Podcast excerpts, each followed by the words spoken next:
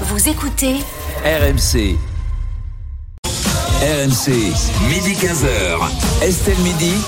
Estelle Denis. Oui, retour dans Estelle Midi sur RMC, RMC Story. On est ensemble jusqu'à 15h et ça nous fait bien plaisir voilà, d'être avec vous, euh, de vous avoir euh, au téléphone euh, grâce au 3216, de vous lire également sur l'application RMC. C'est Rémi qui lit tous vos messages. Rémi Barré qui est là aujourd'hui, tout comme Thierry Moreau, Yael Mellul et Laurent Dandrieux. Dans un instant, n'hésitez pas à réagir sur notre prochain débat dans Estelle Midi, les expéditions de carburant bloquées dans toutes les raffineries. Est-ce que c'est irresponsable? À 13h30, ce sera le meilleur du jour sur RMC le zapping. 13h45 la minute conso avec Stéphane Pedrazzi et on parlera du Nutri-Score. Il va être de plus en plus sévère. On vous dira tout euh, vers 13h45 à 14h. 83% des sociétés en France sont des entreprises familiales, mais travailler avec son conjoint, son frère ou ses enfants, est-ce que c'est l'enfer ou le paradis? Bah, Dites-nous comment ça s'est passé euh, pour vous si vous avez été euh, dans ce cas de figure. À 14h30, RMC s'engage pour vous avec une histoire incroyable. C'est celle de, de Pascal. Pascal, il a commandé une voiture chez Citroën. Citroën ne l'a jamais livré. Et en plus, Citroën lui réclame 10 000 euros. On va vraiment euh, tenter de faire quelque chose pour cet auditeur. Et on terminera, Rémi, avec les immanquables. Et on parlera notamment euh, de Valérie Pécresse qui n'a pas du tout, du tout apprécié la sortie de Louis Boyard hier, hein, le député LFI, qui demandait à bloquer les lycées et les universités. RMC, Estelle Midi. 13h05 sur RMC et on va poursuivre Estelle Midi avec le blocage du jour et c'est celui de l'expédition des carburants dans toutes les raffineries de France aujourd'hui. Une situation qui risque de pousser de nombreux automobilistes à se précipiter à la pompe pour aller faire le plein. Mais Rémi, risque-t-on vraiment une pénurie? Alors même s'il est encore difficile d'anticiper l'ampleur du mouvement euh, social et du blocage des raffineries et surtout sa durée, la situation est aujourd'hui très différente par rapport à celle de l'automne dernier. C'est ce qu'explique Olivier Gantois. Olivier Gantois, c'est le président de l'Union française des industries pétrolières. En octobre dernier, avant même que n'éclate la grève dans les raffineries, on se souvient, c'était au sujet des salaires à ce moment-là, il y avait déjà des difficultés d'approvisionnement dans les stations-service en raison de la mise en place des remises à la pompe par le gouvernement ou par Total. C'était euh, les fameux 20 centimes, 30 centimes du gouvernement. Donc tout le monde s'était précipité à la pompe pour faire le plein profitant de ces remises. On ne savait pas si ça allait durer ou pas. Et tout le monde craignait que les prix augmentent à nouveau. Or, cette fois-ci, le secteur a anticipé les conséquences du mouvement social contre les retraites. Il a constitué un niveau de stock commercial. Donc ça, c'est ce que quand tu vas mmh. faire euh, ton plein à la pompe, bah, c'est le stock commercial. On puise dans le stock commercial pour alimenter ta voiture.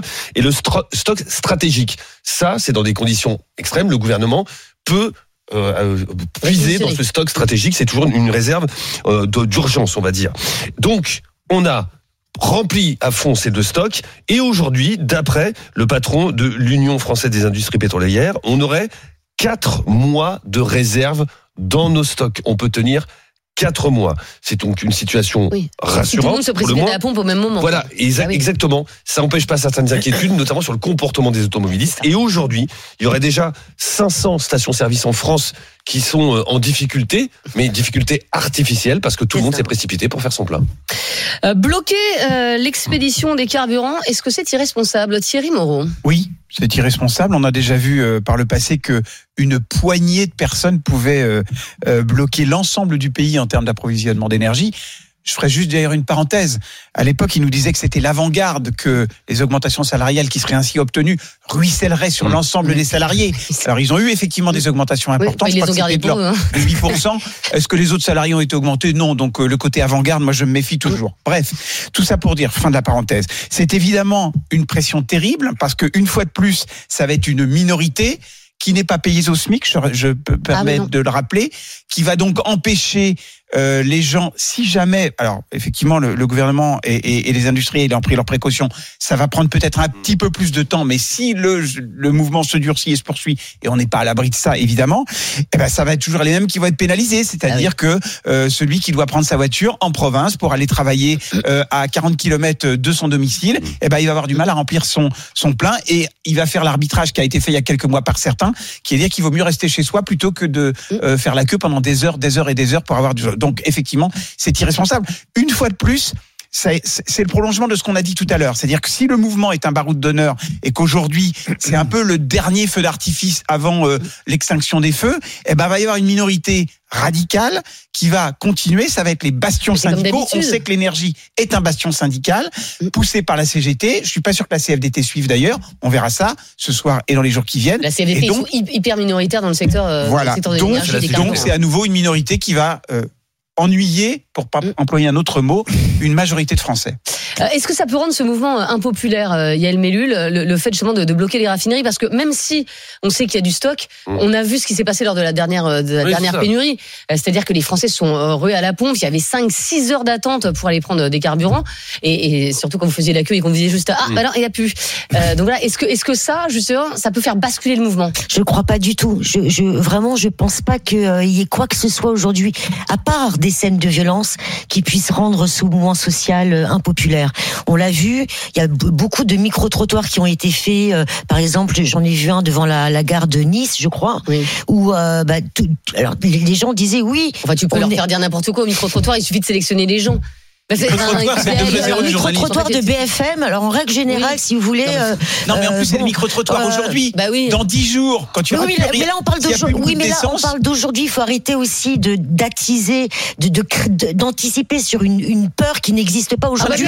ça peut Rémi- rendre le mouvement plein de gens qui sont allés faire de l'essence hier. Rémi l'a rappelé, on a aujourd'hui quatre mois de stock, donc il n'y a pas de problème. Donc aujourd'hui, le, le rôle aussi des médias, c'est de rassurer les Bah, Français en leur disant il n'y a pas de problème. On n'a pas de pénurie aujourd'hui. Mhm. Ça n'existe pas. Mais tu peux toujours Là, c'est pas un problème. Mais je peux voilà. te dire que celui, ce- ce- celui qui, là, aujourd'hui, à qui il reste 200 km dans sa voiture, il va quand même se dire, attends, 200 Bah, celui, oui, mais eh ben, eh ben, il va quand même aller faire le plein. Il doit pas aller faire Oui, le plein. mais celui, il aller. celui à qui il manque euh, euh, 200, euh, voilà, euh, qui doit faire 200 km, il lui manque de l'essence. Eh ben, peut-être que lui, il est contre la réforme, mais peut-être qu'il comprend ce mouvement social. Faut toujours en revenir à la source. Aujourd'hui, Eh ben, Il y a des gens qui parlent à la place mais non, mais c'est pas moi qui le dis, c'est les sondages. Il y a deux, deux tiers des Français qui aujourd'hui sont favorables à un durcissement du mouvement. le plein, s'ils Ok peuvent plus aller travailler, Mais on verra, on, Eh ben, on on verra, verra, mais c'est on verra les, bah non, on verra Ah, les bah, si, sondages, on verra. Parce que il faut pas non plus oublier la racine du problème. C'est qu'aujourd'hui, ces mouvements sociaux, ils sont, ils sont occasionnés par quoi? Par une réforme des retraites qui est massivement rejetée. Donc ça, je pense que les Français, au regard des sondages, encore une fois, je parle pas au nom des Français, mais euh, les Français le comprennent. Oui, ça leur parle plus Voilà. que le, montant du salaire des, des, des employés de Total, ça c'est sûr. Mais enfin, je t'assure que si tu peux pas, si Et tu comme es les bénéfices records de Total aussi, peut-être que ça leur parle plus. Là, ça leur parle plus. Ah bah Enfin, voilà, euh, donc euh, Les salariés de Total, ils ont ce qu'ils voulaient que je cherche. Et comme le dit Thierry, ça n'a ça pas ruisse- ruisselé sur l'ensemble de la population. Oui, mais là, c'est pas le problème. Là, aujourd'hui, on est dans le cadre d'une contestation, Mm. d'une réforme à, à laquelle va se rajouter, me semble-t-il, j'ai l'impression que ça commence à monter, bon les problèmes du pouvoir d'achat des Français. Oui, je bah, pense ça, que là, ça voilà. depuis des mois. je sais Voilà. pas si- Oui, mais là, on est au pic avec une inflation qui est à peu près de 15-16%. Sur Dans les produits, dans les supermarchés. dans les produits alimentaires, bah oui, mais enfin, si les gens ils arrivent pas à manger, il y a un vrai problème. Je suis d'accord avec toi.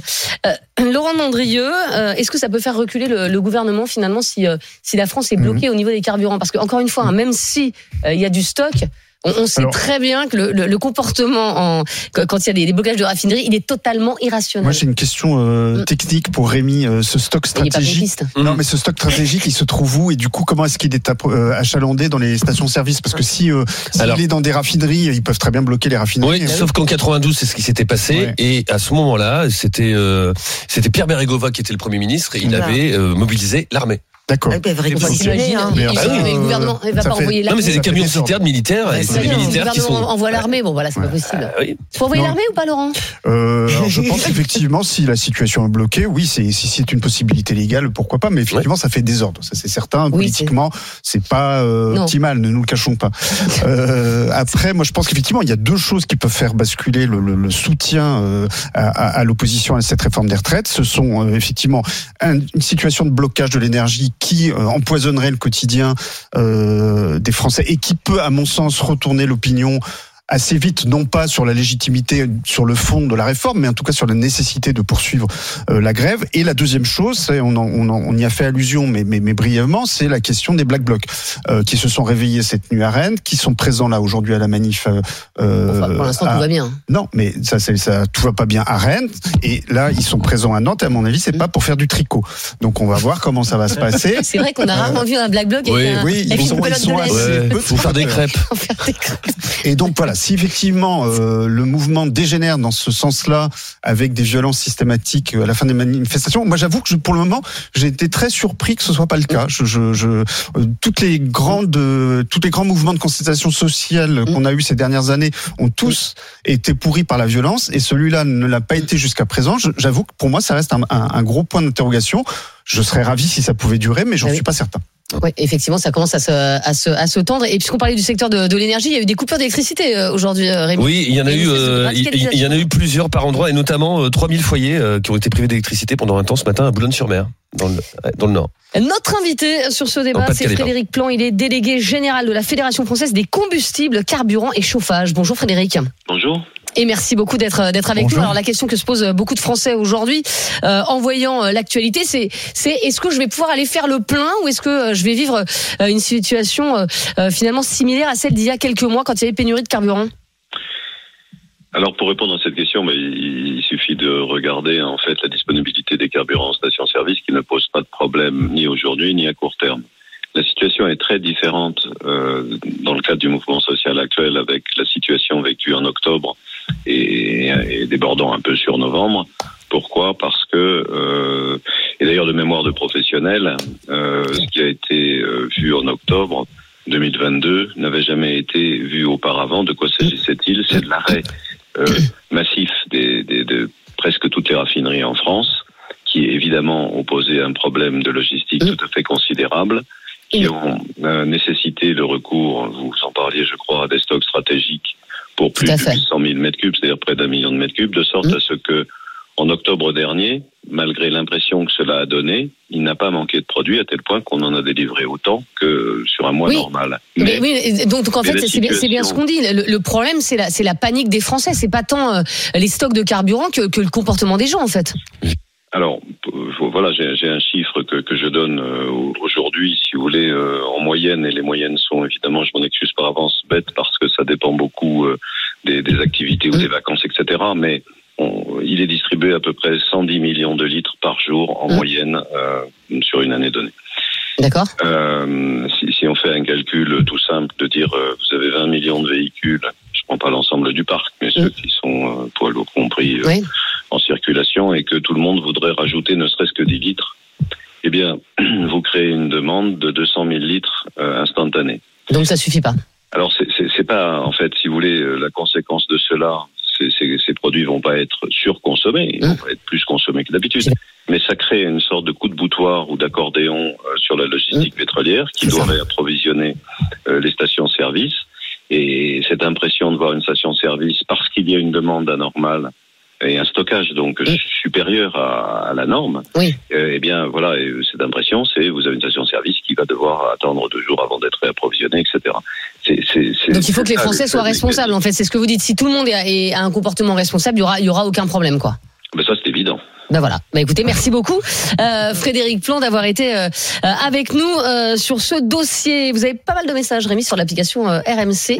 Ouais, Et même des coups de gueule, coup de gueule de Sergio qui nous dit ah j'adore toujours ces discours, c'est bien, faites la grève si vous voulez, mais surtout ne gênez personne pour ne pas être irresponsable. Au contraire, ils devraient travailler gratuitement, surtout qu'on ne les voit pas, qu'on ne les entende pas, surtout ne pas embêter les autres, ne, ne pas toucher au petit confort de chacun, chacun pour soi, égoïste, narcissique. Ah, vous devez apprécier les hôpitaux en Grèce deux ans avant même le Covid.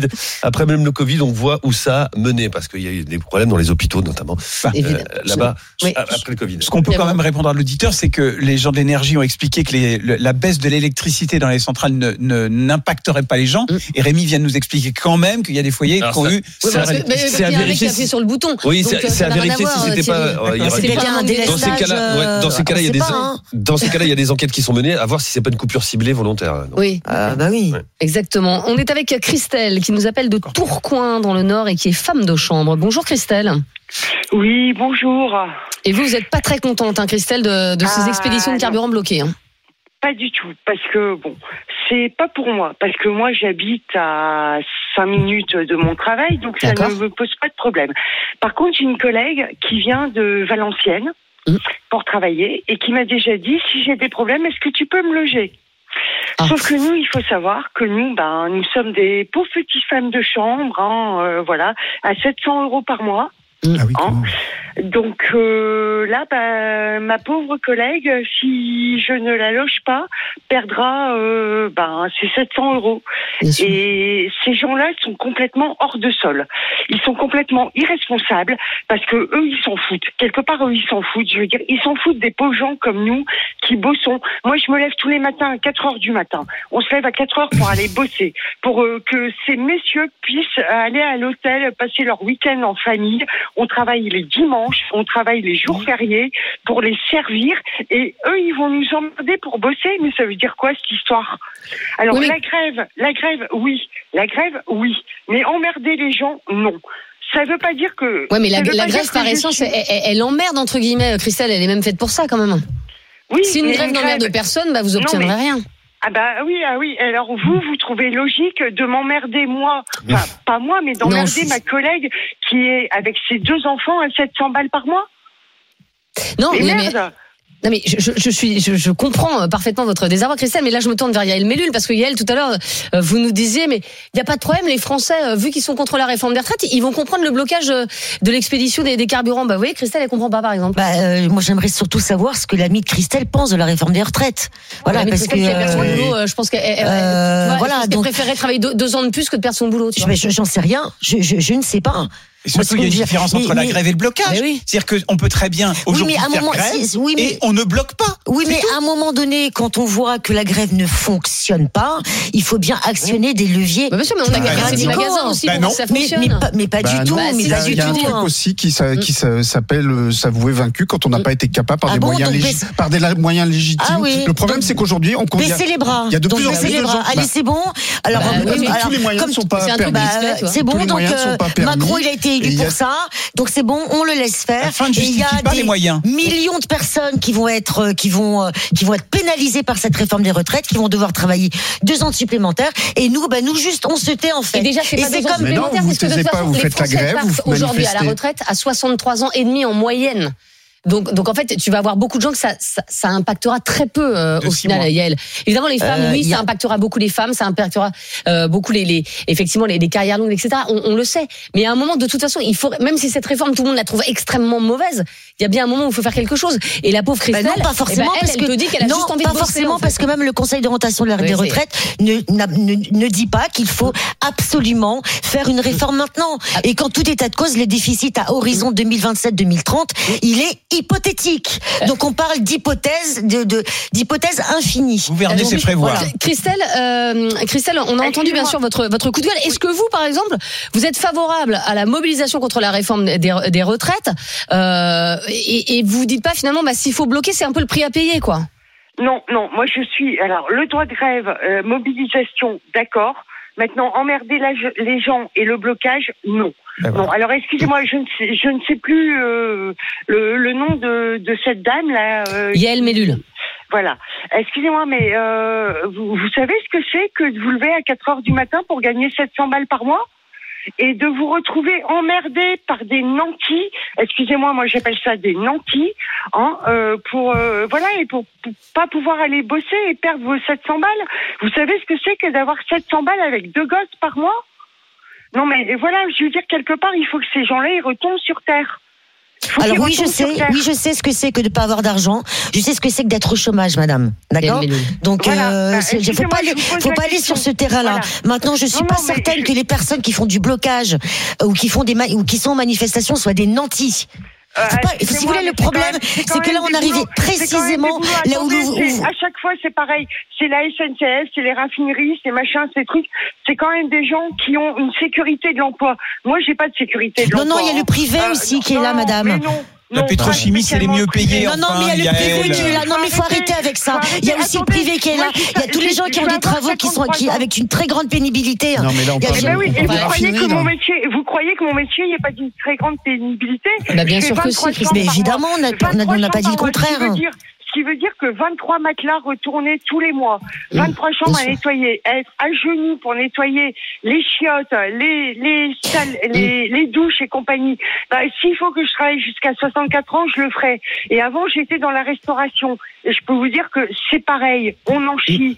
Mais bon, au bout d'un moment, il faut aussi être réaliste. Il faut que la France se, se Enfin, merde, on- maintenant on vit jusqu'à 90 balais facile. En quel 90 état? Dans quel état?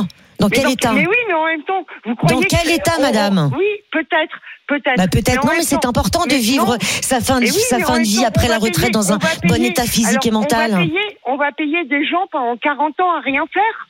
Faut quand même, on peut plus. Ce système, on n'en peut plus. Alors la retraite, là, ce qu'il propose, il c'est pas bon. Moi, j'étais pour la retraite qu'il avait proposée à son premier quinquennat, la retraite à points. Là, Oui. c'était bien. Là, c'était bien. Cette retraite-là, je suis pas d'accord.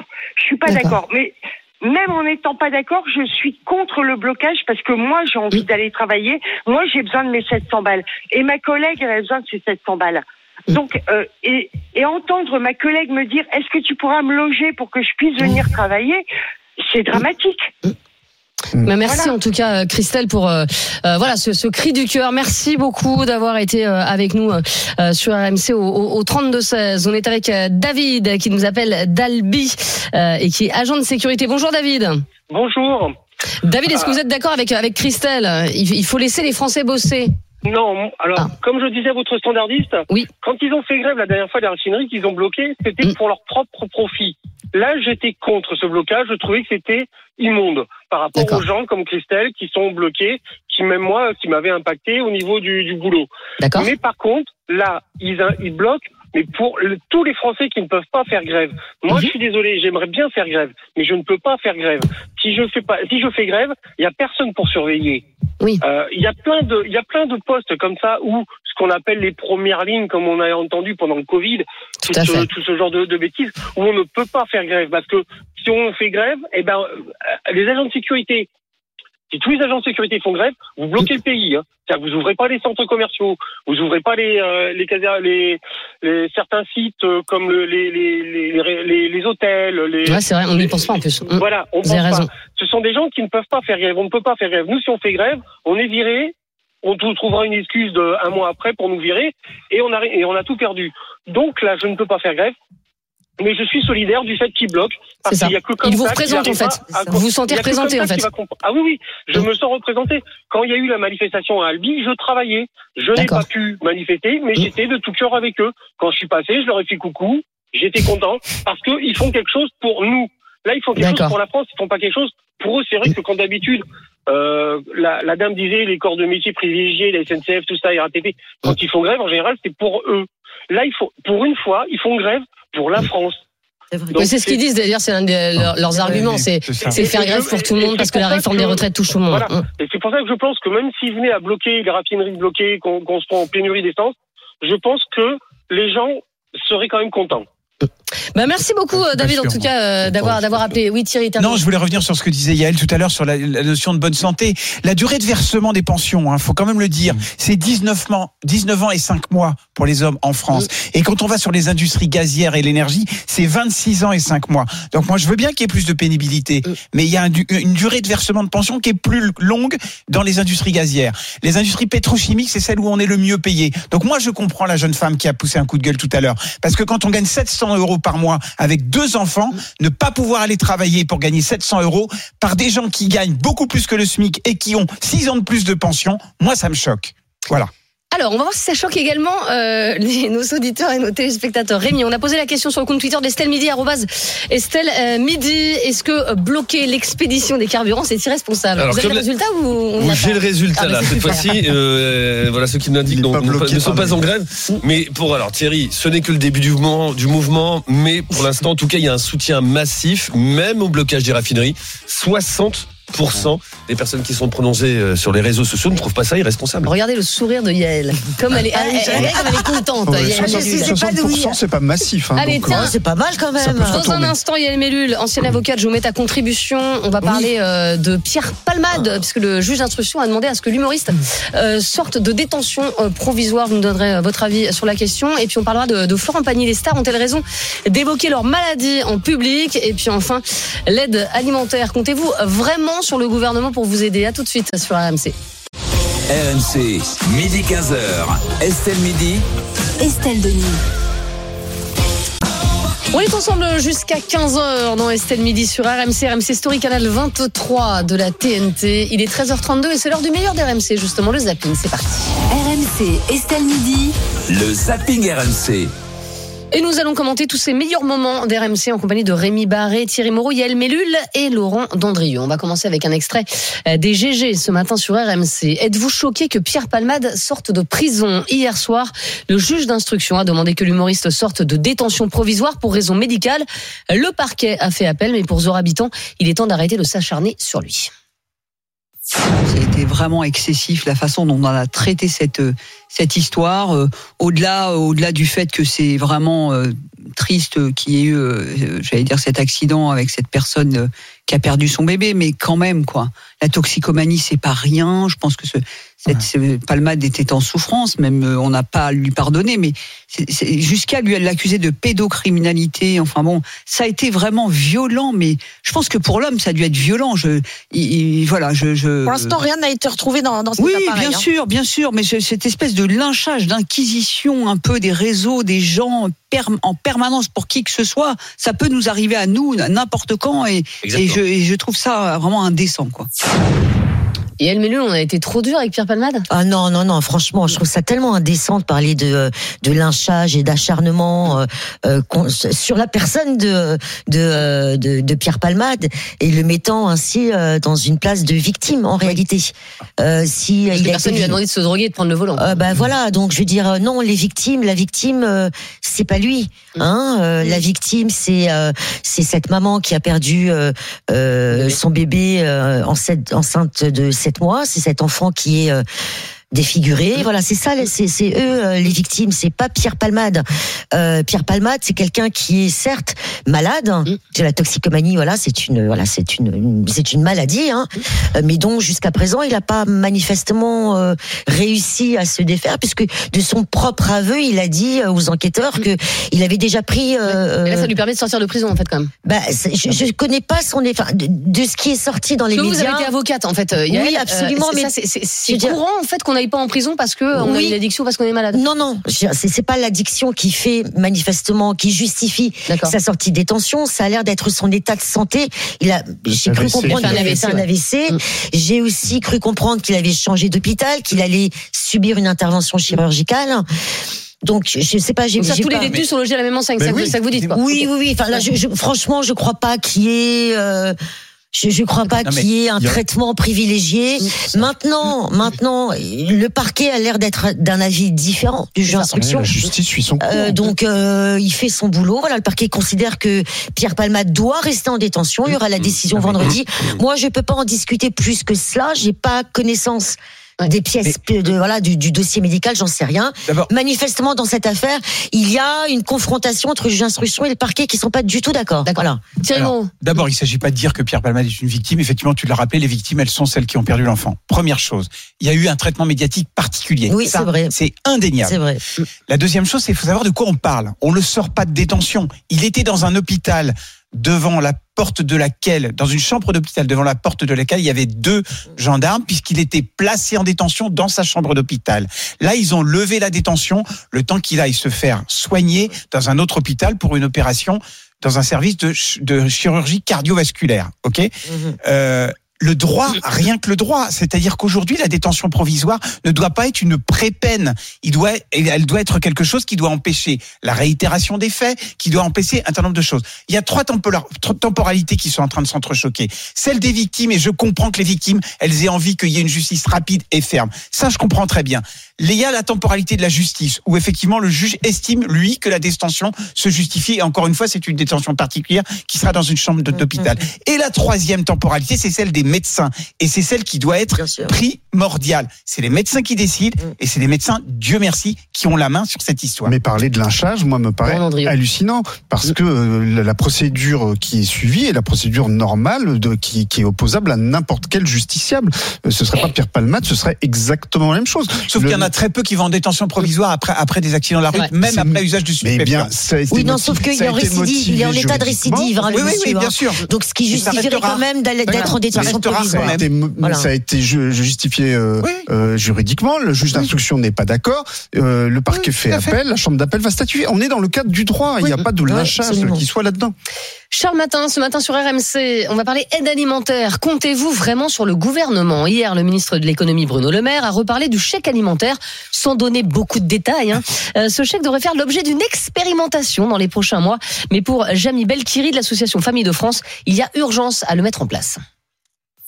On n'est plus au temps où on réfléchit. C'est terminé. Les gens, à ce jour, sincèrement, ont faim. Euh, Il y a des personnes âgées qui, qui ont un repas par jour. La viande et le poisson, ils savent pas ce que c'est. Il faut le faire dans le mois qui suit. Si c'est pas pour dire dans l'immédiat. Parce que ce chèque a été déjà proposé il y a plus d'un an. Depuis décembre 2021, les tarifs de l'alimentation, les tarifs d'énergie augmentent sans cesse. Il y a urgence à réagir rapidement. Ça doit être une priorité du gouvernement de mettre en place euh, l'aide alimentaire, le chèque alimentaire euh, pour vous, Laurent Dandrieux. Alors même dire que les distributeurs hein, des, des grandes surfaces ont dit qu'ils allaient renier sur leur marge. hein.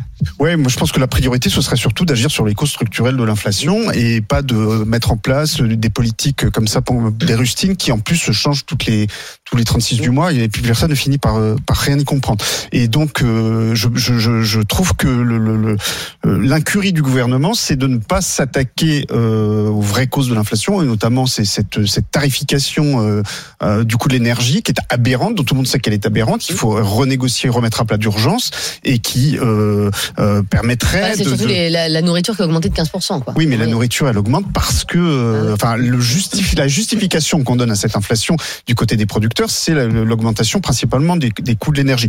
Par ailleurs, je suis pas sûr euh, que la direction de la consommation fasse son boulot pour euh, vérifier que toutes les hausses de prix sont effectivement justifiées et qu'il n'y a pas, qu'il y ait pas des effets d'aubaine dans, dans la grande distribution. Euh, Thierry Moreau, il, il est nécessaire ce, ce chèque alimentaire ou alors c'est encore un chèque de puce quoi? Bah, alors, le problème, c'est qu'effectivement, on a l'impression que le gouvernement est très embêté avec cette histoire de, de- de rapport entre le consommateur et la- et- et l'alimentation. Ils ont d'abord essayé de créer un panier, puis ils se sont compris que ça serait une usine à gaz. Mm. Donc, du coup, ils mettent un label.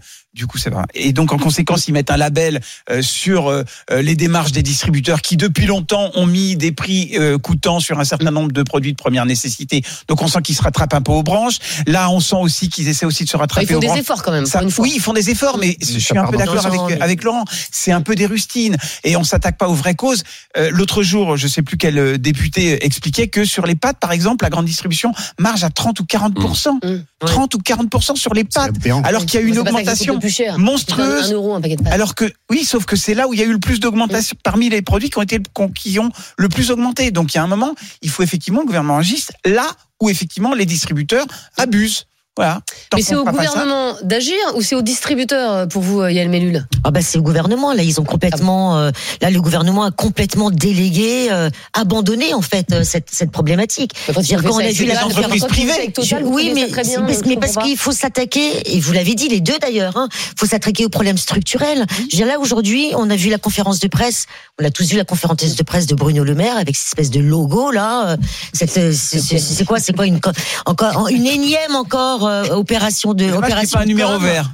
avec le petit col roulé là. Enfin, je veux dire, c'est c'est Oui. ça. C'est C'est pas euh, quand est-ce qu'il va l'abandonner dire ce col roulé Peut-être au printemps. Peut-être au printemps. Euh, et, en- et en fait, on nous dit, qu'est-ce qu'on nous dit aujourd'hui que les grands distributeurs, il encourage les grands distributeurs à avoir les prix les plus bas possibles. Mais par rapport à quoi en fait? Par rapport à quel euh, mois de l'année Si c'est, euh, est-ce qu'on va revenir à des prix du mois de juillet euh, 2022, du Bah, mois de Non, bah non. voilà, on va voir ils ce qu'ils peuvent faire. Quid aussi des petits commerçants? Non, mais des petits commerces de proximité, qu'est-ce qu'on fait avec eux? Donc aujourd'hui, il faut s'attaquer au, au- au- à la racine euh, du problème. Et la racine du problème, euh, tu l'as dit, c'est euh, la crise énergétique. Il y a quand même un truc qui est hallucinant, c'est qu'il y a eu une énorme tension sur le, le prix du blé au Mm. moment Oui. de- du, du- du commencement de la guerre, puisque Oui. l'Ukraine est un, le principal producteur mondial de blé. le grenier à blé de l'Europe. Et, euh, et bon, et cette crise de, de cette tension sur l'approvisionnement en blé s'est résolue parce qu'il y a eu un accord entre la Russie et l'Ukraine. Mm. Et finalement, euh, il n'y a plus de problème d'approvisionnement en blé. Est-ce que les prix euh, ont baissé pour autant Non. C'est hallucinant. C'est, on marche sur la tête. Les GG ce matin, les stars ont-elles raison d'évoquer leur maladie en public alors que c'était autrefois un tabou? De plus en plus de personnalités n'hésitent plus à parler de leurs problèmes de santé. On se souvient de Bernard Tapie ou encore euh, euh, Jean-Pierre Pernaud. Dimanche dernier, c'est le chanteur Florent Pagny qui a reparlé sur TF1 de son cancer. Une parole qui est très importante pour le doc des GG, Jérôme Marty. Ce qui est important dans les paroles d'hommes publics et de femmes publiques sur, sur le cancer, c'est ce focus, cette lumière qu'on met sur cette armée des invisibles que sont les patients porteurs de ces pathologies. Quoi. Euh, c'est 400 000 nouveaux cas par an, tu l'as dit, c'est 4 millions de personnes. C'est c'est euh, c'est important d'en parler pour pour dire aux gens un qu'ils sont pas seuls, euh, deux que effectivement ça a fait tellement de progrès qu'aujourd'hui euh, il faut banaliser euh, cette pathologie. Euh, et puis euh, montrer par quoi on passe. Parce que oui, même si on a fait énormément de progrès, une chimio c'est dur. Et c'est important ce que tu as dit, c'est pas une question de courage. Quoi. Non. Chacun exprime sa maladie, chacun a sa façon d'exprimer sa maladie, et c'est pas parce que tu parles que tu es plus courageux, parce que ça aurait tendance à montrer celui qui le fait pas, Oui. ou lui dire mais Non. vous manquez de courage. Ça n'a rien à voir. hein. Ça n'a rien à voir. Chacun exprime sa maladie comme il le peut. Thierry Moreau, il a raison, euh, Jérôme Marty. C'est important finalement que les personnalités parlent de, leur, de leurs problèmes de, de santé. Alors, ce qui est important, c'est que les cancéreux soient plus stigmatisés comme ils l'ont été à une époque. C'était, je sais pas si vous vous souvenez, mais à chaque fois qu'une personnalité mourait ou que quelqu'un mourait, on disait il est mort déçu d'une longue maladie. C'est vrai. Non, on Ça peut mourir d'un ça, cancer. ça me hérisse. Euh, moi, j'ai perdu mes deux parents d'un cancer, mon père l'année dernière. J'ai perdu ma tante la semaine dernière encore d'un cancer. Donc, euh, c'est quelque chose dont il faut parler parce que euh, ça. Après, je me souviens d'une conversation que j'ai eue avec Florent Pagny il y a une dizaine d'années où j'étais à, à déjeuner à côté de lui, où il se plaignait de payer trop d'impôts et il disait j'en ai ras-le-bol d'être rançonné, etc. Je trouve qu'aujourd'hui, il a dû changer d'avis sur ce, sur ce sujet parce que la médecine française, quand il revient en France pour se faire soigner, elle est là pour s'occuper de lui. Et je, je suis certain, et je, parce que je pense que c'est quelqu'un de bon et de bien, je suis certain qu'il a changé d'avis sur le fait que ces impôts servent à quelque chose. Et je trouve très bien qu'il médiatise parce qu'encore une fois, stigmatiser les cancéreux, c'est un truc. Et dans le monde du travail notamment, ils sont encore beaucoup, beaucoup, beaucoup stigmatisés. Et ça, c'est un Ouais. vrai problème. Moi, j'ai l'impression que c'est quand Non, même un truc du passé que j'ai jamais compris d'ailleurs. Cette, cette, le fait que ce- ça soit transformé en, en maladie honteuse, j'ai- c'est un truc que ça. ça- Bah, c'est pas honteux, mais en fait, c'est un tabou. pas Parce que tu es Voilà. perçu comme faible par ton employeur. c'est ça. Oui, bon. En tout Et cas, donc, je pense moins actif et moins depuis profit- assez longtemps. Euh, me paraît, ça me paraît euh, vraiment un truc euh, d'autrefois. Et puis, euh, je suis pas certain que si demain je chope un cancer, ce qui ce qu'à Dieu ne plaise, ça me console de savoir que Florent Pagny en a un aussi. Et je me sens moins Non, c'est seul. pas consolé, C'est-à-dire, c'est- Je c'est- connais des tas de gens dans mon entourage qui en ont, qui en ont. J'avais pas besoin de Florent Pagny pour pour sentir Non, que je suis pas seul à avoir un cancer. Je- trouve ça un peu grotesque. Moi, je comprends ce que tu veux dire, mais ça, ça veut dire en fait Florent Pagny en parle. Donc en fait, à un moment, euh, les gens peuvent se dire bon, euh, je vais pas dire que c'est le porte-parole, mais par exemple Bernard Tapie euh, en a parlé euh, extraordinairement bien pendant, pendant trois ans, en, Mm. en essayant de dédiaboliser, Ça euh, banalise. voilà, de banaliser ça. et, J'ai et- pas l'impression que ce soit diabolisé. Mais il y a, il y a pas, il y a- mais je pense qu'il n'y a pas, a que ça non plus. C'est que Florent Pagny a peut-être aussi besoin du soutien de ses fans, des marques d'affection. Je veux dire, le- Quand, quand il en parle, il reçoit des messages. euh, Enfin, et ça, je pense que c'est dans une situation de, de de voilà d'une grande difficulté quand même euh, euh, il, il- ça peut lui faire du bien il y a, il y a, il y a sûre, aussi il, est ça hein. il est reparti vivre en Patagonie ou oui mais avec avis, les, les réseaux Il avait eu envie d'avoir des messages et du internets succès, avec les internets hein. Oui, non, mais bien sûr. Mais non, mais là, où il y a, Yael a raison, Bah, c'est qu'il y a deux, il y a deux attitudes devant le cancer. Il y a des gens qui se réfugient, qui parlent très peu à leur entourage, bah oui. et qui préfèrent vivre ça seul Mm. et l'assumer jusqu'au bout et ne pas en parler. Et puis ceux qui ont besoin d'être soutenus. Oui. Je pense que c'est plutôt dans ce cadre-là que se place Ouais, ouais. Allez, dans un instant, on va parler euh, conso avec euh, Stéphane Pedrazzi. On va parler du Nutri-Score. Vous savez, le petit truc là qui est sur les aliments avec euh, Ah du oui. vert, du rouge, du jaune. Eh bien, le Nutri-Score, il va devenir de plus en plus euh, sévère. On en discute dans un instant sur RMC. À tout de suite. RMC, midi 15h. Estelle Midi. Estelle Denis. 13h50 sur RMC, RMC Story. C'est le moment de parler conso dans Estelle Midi. Voici la minute conso avec Stéphane Pedrazzi. RMC, Estelle Midi. La minute conso. Et Stéphane, aujourd'hui avec vous, on va évoquer euh, le Nutri-Score. Le Nutri-Score, euh, ce sont euh, ces lettres A, B, C, D euh, qui se retrouvent sur les paquets de nos aliments et certains produits vont changer de catégorie. Expliquez-nous ça. Ouais, A c'est la meilleure note, E c'est la plus mauvaise note et l'idée c'est de proposer une synthèse pour ceux qui n'y connaissent pas grand-chose, qui ne savent pas lire vraiment la liste lipides, glucides, sucre lent, sucre, sucre rapide. Oui. Vous vous regardez quand vous faites les courses le, le Nutri-Score? Non, parce qu'a priori, je sais que le sucre fait grossir, l'huile aussi, et que, et que la- une pomme c'est meilleur que du Nutella. et donc ça influe pas euh, sur tes choix Non. de, de Non, consommation. dire, Bon, le problème c'est que les connaissances en matière de nutrition, et tu le sais, elles ont évolué en l'espace de, de quelques années. Vous vous rappelez, il y a, il y a 5-6 ans, le gras c'était l'ennemi public numéro un, il fallait pas en manger. Et d'ailleurs, on trouvait plein de produits allégés qui avaient 0% de gras, mais qui étaient gavés de sucre. Et le résultat, bah, c'était une véritable catastrophe. Alors depuis, on a effectivement compris que on fallait peut-être pas bannir tous les types de gras et que le sucre, euh, il fallait faire le tri entre le- les sucres lents et les sucres rapides. Et c'est pour ça que ça va changer.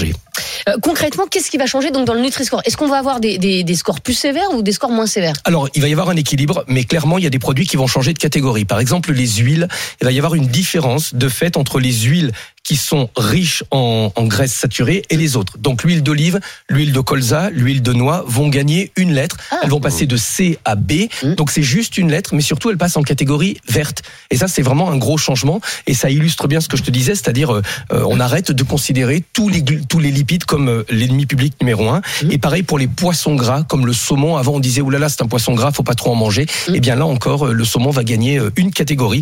Il va euh, monter en gamme. Alors, euh, ce, que, ce que je te disais, c'est que c'est vrai que normalement, on, on sait faire, on sait à peu près si c'est bon ou pas pour la santé quand on quand on pense à l'huile, au sucre, aux pâtes à tartiner. Mais alors, il y a des produits qui sont plus compliqués que d'autres. Par exemple, les céréales du petit déjeuner. Souvent dans les packaging, on nous dit que c'est génial, c'est hyper bon pour la santé, mais c'est pas forcément le cas, quoi. Et là, tu as mis le doigt sur le problème, en fait. C'est le marketing des industriels qui essayent de nous faire croire que ces produits sont très bons pour, euh, pour la santé. Vous savez, sur les céréales, ils nous ont vendu euh, des céréales complètes pour le petit déjeuner. Quand on regarde dans le détail, il y a beaucoup de céréales raffinées avec du sucre, avec du chocolat. Et au final, vous vous Ça, retrouvez avec, euh, avec des produits qui sont effectivement très bons, mais qui provoquent un, un pic d'insuline et, euh, et qui ne suffisent pas de donner d'énergie toute la matinée. Donc les enfants, ils arrivent euh, à l'école, ils ont faim au bout d'une heure, ou à 40 ou 50 ans, ils vont découvrir qu'ils ont un diabète de type 2. Donc autant l'intégrer dans le Nutri-Score. Donc a priori, les céréales du petit déjeuner, si les industriels font pas d'efforts, ils vont être dégradés. Et pareil pour euh, les produits euh, ultra transformés, donc les produits à réchauffer, les pizzas surgelées, euh, tout- tous ces Ça, produits. D, non, déjà? Oui, mais non, pas forcément D, mais en tout cas, ce sera impossible pour ces produits d'avoir la lettre A ou B. C'est-à-dire, ils ne seront plus du tout en catégorie verte. Euh, quand est-ce que ces changements vont, vont intervenir? Alors en fait, ils auraient dû intervenir fin 2022, mais c'est compliqué le Nutri-Score parce qu'il y a sept pays européens qui l'utilisent et il faut que tout le monde soit à peu près d'accord, tous les comités scientifiques euh, des, des différents pays. Mais on nous dit que ça va intervenir très prochainement, dans les prochaines semaines, dans les prochains mois. On n'a pas la date exacte.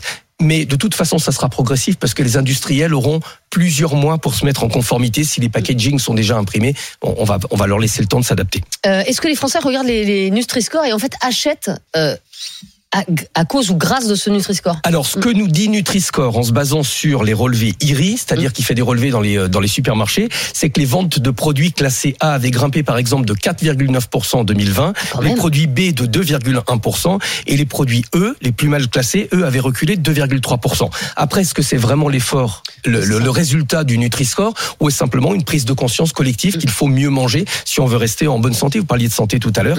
Et puis, il y a aussi euh, un effet positif du côté des industriels. Est-ce que vous saviez que les, les fabricants des chocs à pic ont modifié la recette à plusieurs reprises? Ils étaient classés C, aujourd'hui ils sont A. Ils ont changé ah, la bah recette, on y va, enlevé alors. du sucre pour que le produit euh, soit mieux classé. Après, il va falloir voir euh, s'ils vont garder la lettre A avec la révision.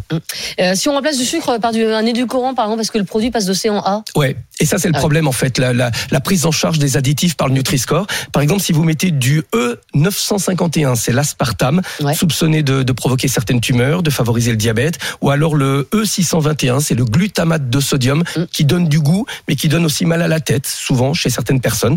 Et, et l'autre limite du Nutri-Score, euh, ce sont les produits naturels. Alors Perico Légas n'est pas là, mais je sais qu'il aurait, d'abord, il nous a dit qu'il nous écouterait, et je sais qu'il aurait vraiment défendu le Roquefort, classé E. Et le Roquefort, ça, a pousse dans la terre, par exemple Le Roquefort, c'est naturel. euh, non, mais c'est fabriqué comment à partir de plein Ah oui. de produits naturels. Alors, il y a Oui. beaucoup de sel, il y a beaucoup de gras. Euh, Perico adore, euh, on, on le sait, mais les producteurs ne sont pas d'accord avec le Nutri-Score et on peut y mettre Je vais les faire fromages. un roquefortier dans mon jardin. Voilà, Roquefortier, c'est bien. Merci beaucoup Stéphane Pedrazzi. On parle conso tous les jours euh, à 13h50 euh, dans Estelle Midi. Dans un instant, on va parler des entreprises euh, familiales. Ce sont 83% des sociétés en France, mais travailler avec euh, son père, sa mère, son frère, sa soeur ou encore son conjoint. Est-ce que c'est l'enfer ou le paradis? On attend euh, vos témoignages, bien sûr, au 32-16. Dites-nous si ça vous est arrivé et si eh bien, ça a été une belle expérience ou pas. À tout de suite. RMC, midi 15h. Estelle Midi.